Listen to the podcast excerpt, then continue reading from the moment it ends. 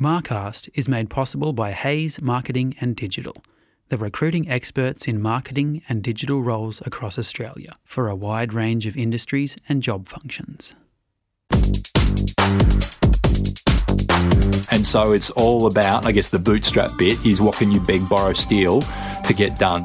Welcome to Marcast, the marketing magazine podcast series. Each episode, host Dave Jackson will bring you in depth, one on one conversations with some of Australia's sharpest marketing minds. Today, episode one. It's the first instalment of Dave's chat with Isaac Smith, Executive Manager of Marketing at online real estate giant REA Group. REA is perhaps best known for its realestate.com platform, but as you'll hear today, that's just the tip of the iceberg. They have products for consumer, commercial, developer, and media audiences. They operate globally and they operate expansively across the real estate value chain. They're a hugely successful business, highly innovative, and very marketing oriented. I couldn't think of a better place to start our deep dive into Australian marketing than here with Isaac Smith from REA. Zach, g'day. G'day, Dave. Thank you very much for having me. So there are 23 Isaac Smiths on LinkedIn in Australia. There is the Hawthorn footballer, there's the mayor of Lismore, there's one working at McDonald's and one working at Rockpool. So, Zach, if you could switch, which one of those roles would you prefer? Oh, gee, it's something between Lismore and Rockpool for sure. so, seriously, Zach, can you tell us a little bit about your current role and your responsibilities at REA? Certainly. So I'm responsible for the marketing for two of our customer lines of business, we call them, or um, uh, business units, if you like. One of them, which I've been associated with for the longest, is the commercial property uh, area and customer base, and um, the website realcommercial.com.au. Um, part of that commercial business in the last year, we've we've started another new website um, called spacely.com.au, and that relates to short term and share space in the commercial sector. Uh, and then, in more recently, in the last year, I've also started to look after um, what we call the developer customer base, and that's really apartment builders, house and land, land developers, etc. Yeah, right. So quite a broad portfolio. Uh, how long have you been there? So it's coming up four and a half years, um, and it, it, feels like it's gone in an absolute blur. Things certainly seem to move very quickly inside REA. And before that? Before that, spent a number of years in the pharmaceutical industry, both uh, here in Australia and had an opportunity to live and work overseas in Asia as well, which gave me you know, great appreciation for the difference of applying marketing uh, into different cultural groups with the same product base.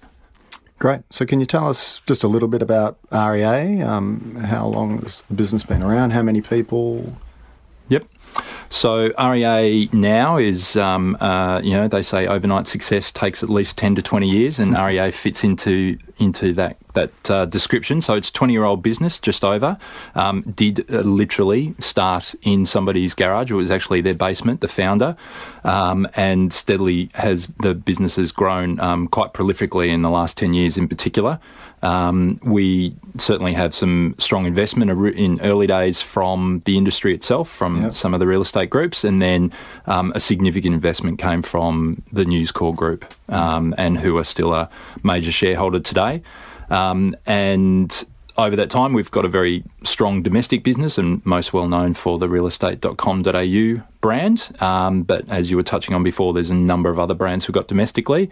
But then uh, also we've expanded into Southeast Asia and where we own the iProperty Group, uh, and that operates across five markets in Southeast Asia. And then we also have um, some interests in an operation in uh, both the US and India as well. So slowly building a multinational business there. Zach, I'm particularly interested in marketing in a in a pure sense, marketing as the voice of the customer, marketing as customer centricity. Could you perhaps talk to us a little about what you do at REA to understand your customer, any particular insights that that understanding has led to, and then how insight drives strategy at REA? Absolutely. Uh, so, as I was touching on before, the, the definition or the some of the functions that sit within the marketing team includes market research uh, and insights team, and so you know, that's certainly an area we value significantly across the business um, and very much see that as one of the primary ways in which we, we seek to solicit insight and understanding into, you know, preferences for customers, what they like, what they don't like, etc., what's sort of driving them, what keeps them up at night, um, as well as the obvious channel as far as sales force. Salesforce, you know, excellent, probably more around product, etc., and, and understanding sort of the the day to day needs of a customer base, but yeah. trying to get into some of those beliefs that sometimes sit behind the behaviours, which is really what we certainly in the marketing team want to understand because that's yeah. ultimately uh, obviously we, we want to talk to. Um, so the market research, and we'll do that everything through you know sort of regular um, online always on surveys through to focus groups through to co-creation workshops. So where we've deep dived into a particular um, area or need and we'll often use the term you know jobs to be done if you like and so understanding for that customer or potentially for the consumer what are sort of some of the jobs that need to be done within you know um, what they're doing. So for customers, it's you know it's winning listings or moving listings, yeah. if you like. Yeah. You know, property win or uh, win the listing from a vendor and and then sell it, move it on, or lease it. And then for consumer, it's what that journey is. Are they looking to buy? Are they looking to lease it out, etc. Find an agent. So for us, it's it's really sometimes where we've identified the need, the jobs to be done, we'll come up internally with uh, you know some possible product development ideas, but then really yeah. look for some of those co-creation activities to really sort of give it a bit of a test and, and sort of see what's really resonating and what's not. So by co-creation, you mean inviting customers in? Absolutely. Yeah. yeah. so we'll bring them in, we'll share with them some sort of high level ideas, obviously read back to them what we've understood about a situation, um, share that with them, sort of talk to them about what the kind of you know objective or goal we're hoping to achieve with them. Um, usually not we you know, not necessarily start it with a blank page, but try and bring a couple of ideas to the table to sort of get that moving along. Um, and you know, usually we'll put in sort of one ridiculously aspirational one, and sort of one that's probably a bit more today, and seeing you know what sort of resonates, and, and try and move them along that continuum. Yeah, and then um, can you perhaps share an example of you know some uh, uh, something that we might as consumers familiar with realestate.com.au we might see on the platform now that's come out of one of those yeah, absolutely.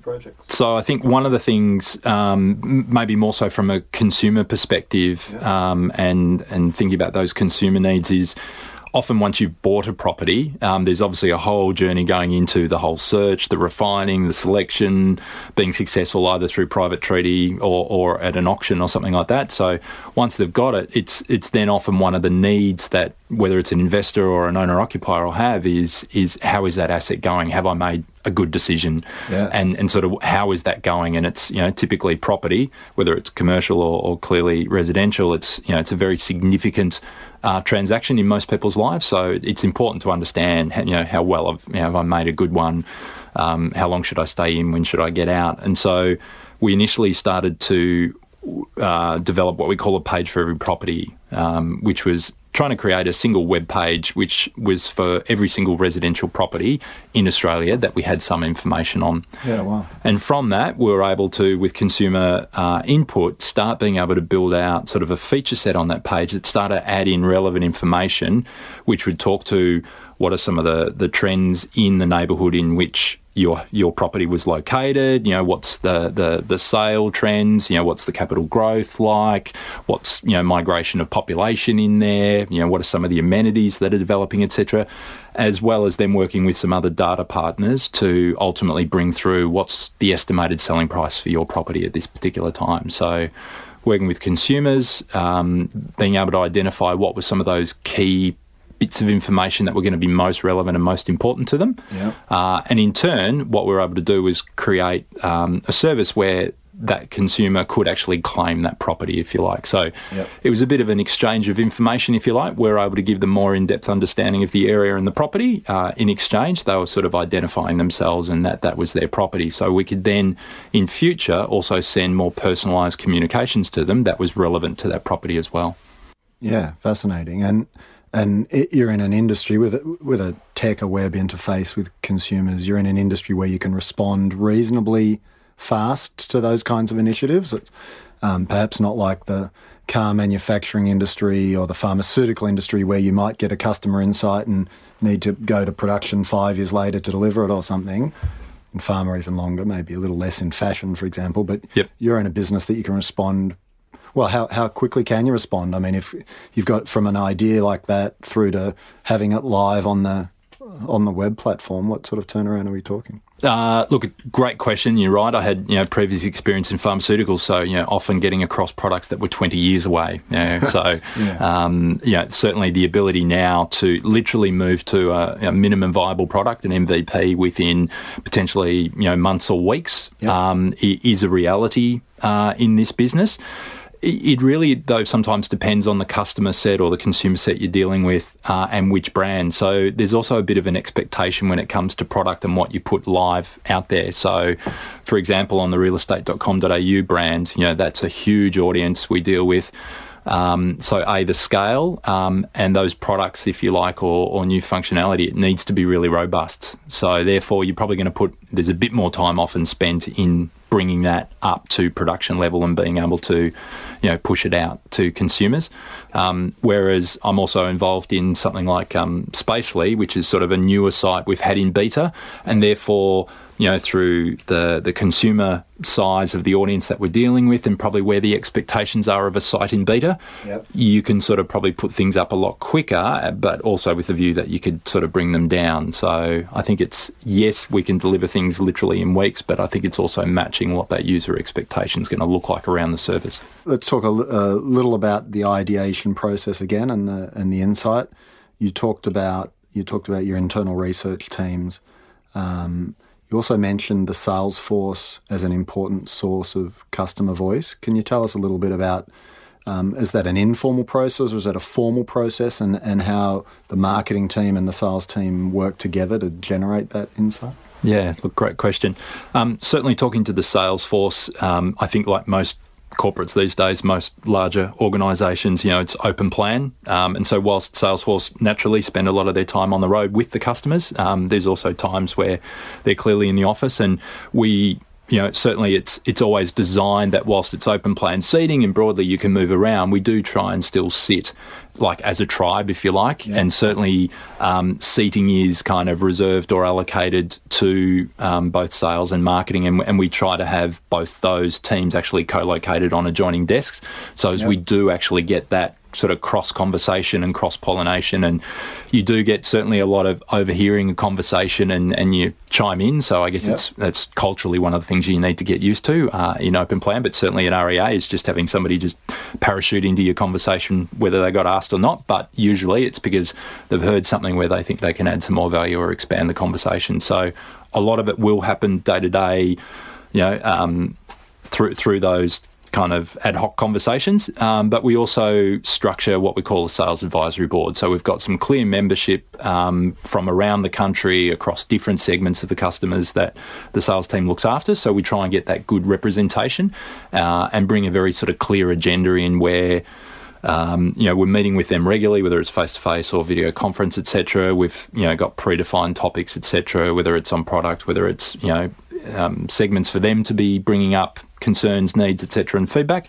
Uh, but also a lot of the time keeping them up to date with what are we working on, what are we developing, and getting their input to make sure we're heading real two-way dialogue, not just a passive, but a, a sharing of information and ideas again. Absolutely, and and probably the value there we see is you know they've got that real time, and so certainly they can then go out uh, and you know test concepts, test some ideas, and and certainly get some anecdotal feedback for us very quickly.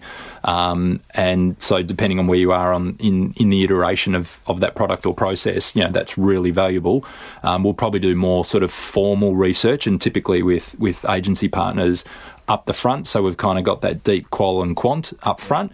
And then as we've, you know, sort of started to head down a path, whether that was with co-creation with customers or not, the sales force probably really becomes more involved and more important in that iteration by getting that sort of quick feedback. Great. Wow. Um, can, can I'd love to keep talking about the um, strategy as the consequence of, of customer centricity and insight. Can you? Um, are other examples that stand out for you where you've taken a taken something that you've learnt from your customer centric approach and then how that's manifest through out, out to product into business strategy and Yeah, absolutely. Uh, so I think one of them, which maybe was it was a great lesson for us internally, and and you'd argue is well, how do you call yourself customer centric if you were doing it first? But I think with communications, I know when we were first doing them.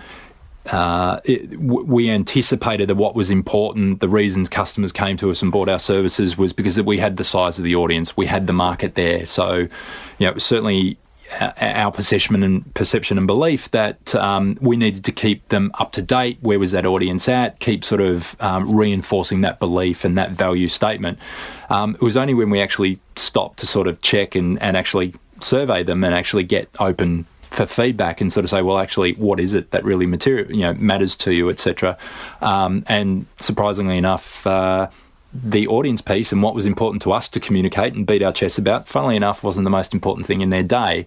Uh, and funnily enough, they actually wanted to hear about themselves. So for us, it was very much absolutely repivoting what that communication content looked like. It was, um, you know, as much as possible trying to get down to that individual set of insights.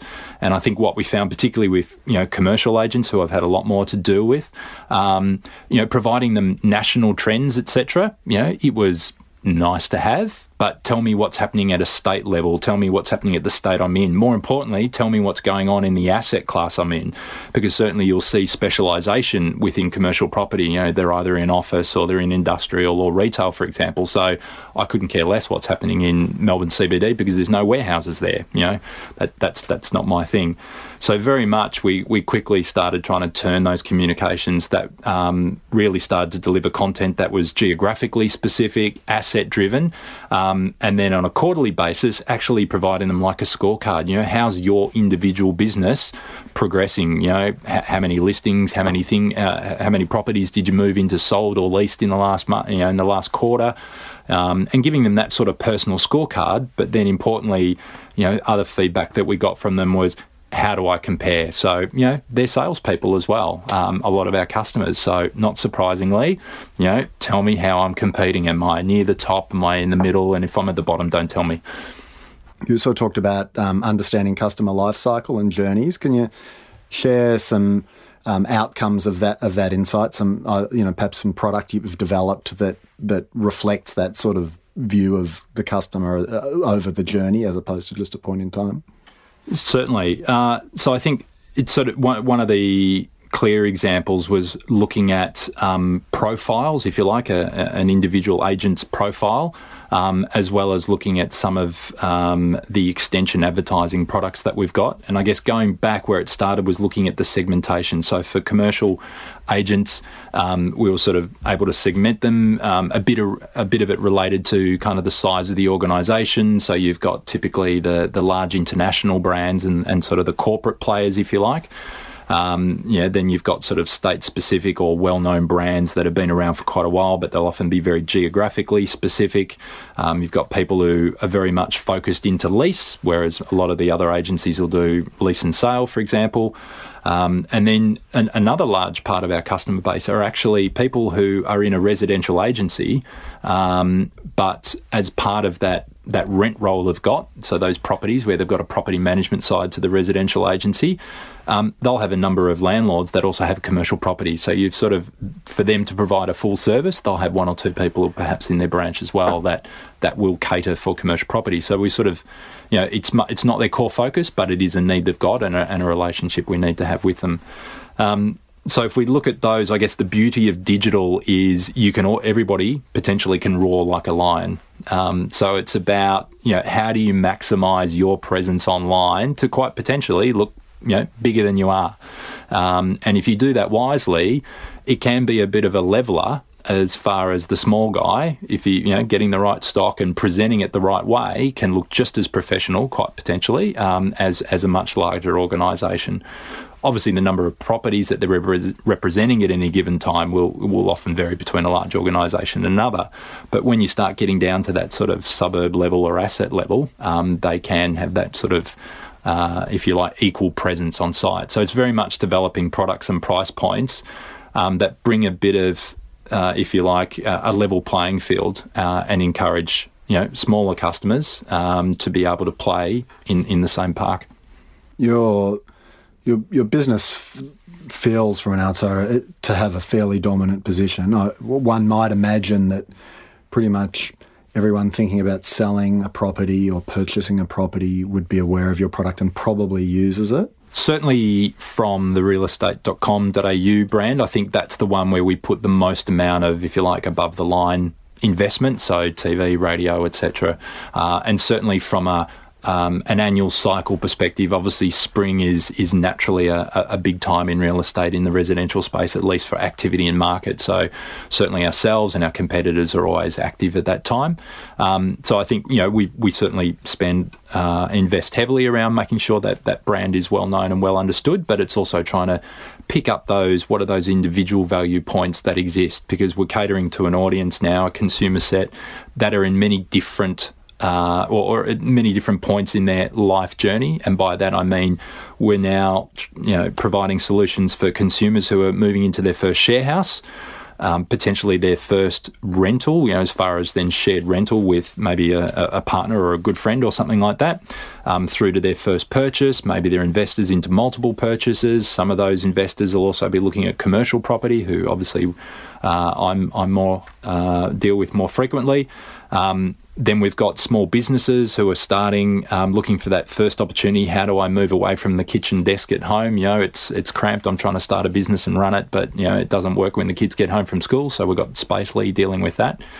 Um, so you know, certainly we're now trying to provide solutions for many more of those kind of life moments, if you like, uh, and certainly building that awareness and investing in the brands are a big part of that. And certainly from an audience perspective, it does suggest that you know most Australians are quite familiar with us and do come to find those solutions.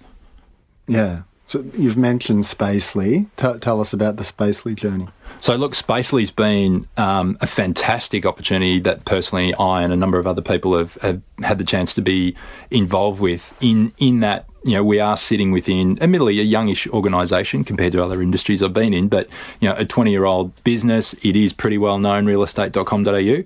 Um, but here was an opportunity to literally kind of do a bit of a um, a bootstrap sort of startup within, admittedly, um, the safe confines of a, a, very successful tech company. So, yeah, by no means am I trying to suggest uh, that we're doing it tough like your usual little, you know, tech startup with one or two people, but some of that journey is going to be quite similar and some of that sort of excitement and fear of going into a brand new space you pick up on a bit of a trend you can see that there's a an unmet need in the market and that's very much where we've seen um, a growing trend. A number of years ago, we could sort of see it building um, around more recent generations taking a different attitude, perhaps, to work. Um, and certainly, you know, a job for life is is probably well and truly extinct now, um, and certainly it's been changing over the decades. But certainly, more recent, I think, entrance into the workforce have got a, a, much more open entrepreneurial idea about how they want to work and what they want to do, and whether that's they're committed to doing something them, for themselves straight up and starting something.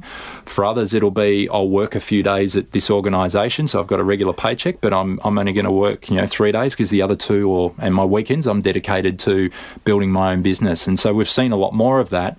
Um, and so, with that sort of proliferation of startup, if you like, or entrepreneurial businesses, they're needing um, spaces that they can access that are a little more cost effective. You know, that barrier to entry typically for commercial property has been a minimum of a two year, five year lease, and, and that just doesn't work with a, a bootstrapped organisation.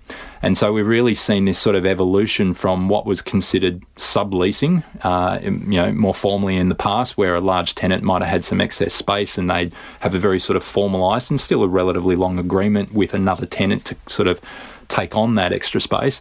Now we're seeing a much more dynamic model. So even some of the the largest property uh, groups in Australia who own you know many of the large uh, buildings, the trusts, etc., are actually dedicating parts of their buildings to this being a real short-term rental. So a whole floor is dedicated to short-term or share space, um, and so that's starting to cater for this emerging group of sort of entrepreneurial-oriented uh, people moving into business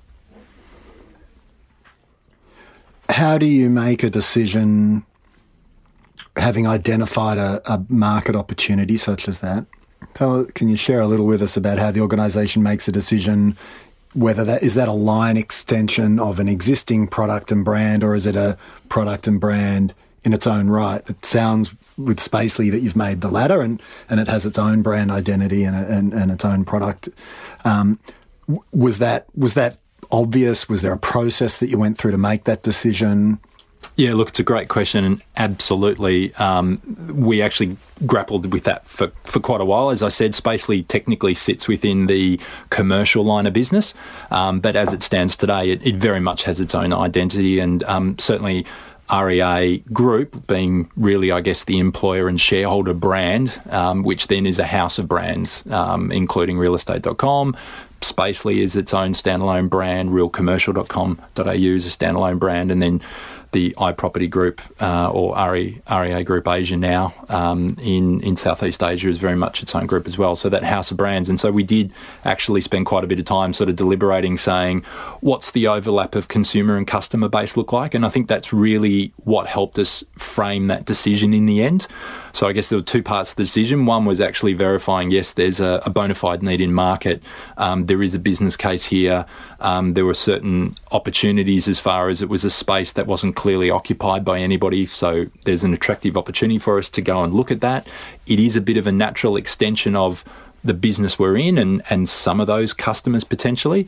But ultimately, we could see that the consumers who had a need that wasn't being met at the moment um, around short term and share space, and even some of those people who, the space owners who offer that space, weren't necessarily represented in our commercial business today. So that really helped support uh, and make it clear in the end that this was a standalone brand. It's got its its own personality and, and certainly tonally yes, it'll it'll have some similarity, obviously, to sit naturally within um, the umbrella group of brands and, and sort of culturally reflect us as an organisation. But certainly reflecting back the consumer and, and the customer set that we work with, it, it's definitely its own brand, its its own tone and its own personality. You mentioned a bootstrapped startup within a, albeit well resourced environment. Does that mean getting resource was really easy for Spacely, or do you still have battles? Are you are you are you fighting for resource? And tell us about that journey. Yeah, look, absolutely. So, I mean, I guess the great thing is we didn't have to go on some great uh, sort of uh, road journey, um, going to numerous people trying to pitch and get investors, if you like. We've got one investor we could pitch to internally, which which is makes it a lot easier. You know, they're well known. We know who they are, the CEO, CFO, etc., and, and ultimately the board. Having said that, you've only got one investor to go to, so you know if you don't get it up, that that could be a bit problematic. So we didn't have too many other external options. But having said that, um, they were fully fully behind it. Um, so it was great. So we've got investment. You know, we, we got uh, investment around a team to build up. But having said that, you're also sitting within an organisation that's got a number of other brands, another uh, a number of other objectives, etc. Um, and so we were effectively then competing um, within our own wonderful uh, benefactor, if you like. Um, and so it's all about, I guess, the bootstrap bit is what can you beg, borrow, steal to get done. So certainly our resourcing levels are you know, um, relevant and scaled appropriate to the size of the opportunity at the moment. So, you know, um, I guess they're sort of some of those elements of bootstrapping. So, from a marketing perspective, um, you know, in my marketing team for commercial, I've got a number of specialists across, you know, various um, activities. Whereas for Spacely, we've got one person who's got to do it all. You know, we sort of originally had one or two salespeople that had to, you know, win customers, maintain customers, load their listings. So that kind of experience of getting your hands dirty and actually really understanding what's going on and being having a huge opportunity to influence how that brand and how that business model uh, evolves. Um, that that intimacy is is really exciting and really special. Um, to sit within, admittedly, the safety of a really large, exciting business with lots of talent you can go and talk to and get great ideas. Um, but at the same token, you also have to fight tooth and nail to make sure you get uh, as much as you can unfairly get. six questions in 60 seconds. So, your favourite brand? Vinomofo. And why? Look, I think that brand, it's a lot of fun. Um, you know, it's Aussie startup. They're, they're going, they've gone to Singapore, they've gone to a couple of other markets. Um, I, I, think just the fun they have, the way they communicate. And at the end of the day, you know, I love wine, so it, it's a great product. It resonates well with me. What about someone who's getting it wrong? Ooh. A brand or a product that just doesn't work for you? I don't know. I guess immediately coming to mind is the Royal Commission, so you could pretty much pick anyone out of that. Probably was it AMP? I think probably the worst at the moment. Uh, has there been a mentor? Is there someone who stands out uh, look, I've had a couple of mentors over time, and I guess in the past that was there were sales mentors, and, and one in particular, I, think it's probably not an uncommon story. That person who gives you the first break into a leadership role, and that was into a sales leadership role, and then not only did give you the break, but they help sort of mentor you through those first couple of years where you, you, you make a lot of bad decisions. So um, certainly, uh, Alan from from back in Optus days uh, was a very important mentor to me then, uh, and then um, at my previous organisation, certainly uh, again a boss there who was my boss at one stage, but then very much he sought to keep that contact and sort of help. And often that mentoring was then about navigating a much bigger global organisation and thinking about how I wanted to develop my career and, and you know who I needed to be working with and being making sure I was known to. One thing that absolutely every marketer must have or possess or believe. Oh, they must possess. Oh, some sort of social media account. They've got to be, I think, aware of what's going on out there. Sum everything up in five words. Everything in moderation. Thanks again go to Isaac for giving up his time to appear on Marcast. In episode 2, we continue the discussion, digging deeper into REA's approach to competitors, how Isaac's team uses technology to boost its marketing, and skills, recruitment, and advice for young marketers. Thanks to sound engineer Brendan and ABC Studios. I'm Marketing Magazine editor Ben Ice. Stay up to date in the meantime at marketingmag.com.au. The Dream Issue print edition of Marketing Magazine is available now.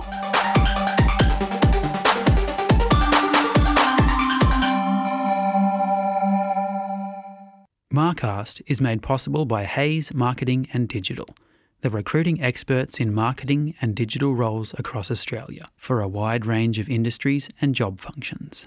For the latest insights on what it takes to be a marketing director, download the Hays report DNA of a Marketing Director at hays.com.au.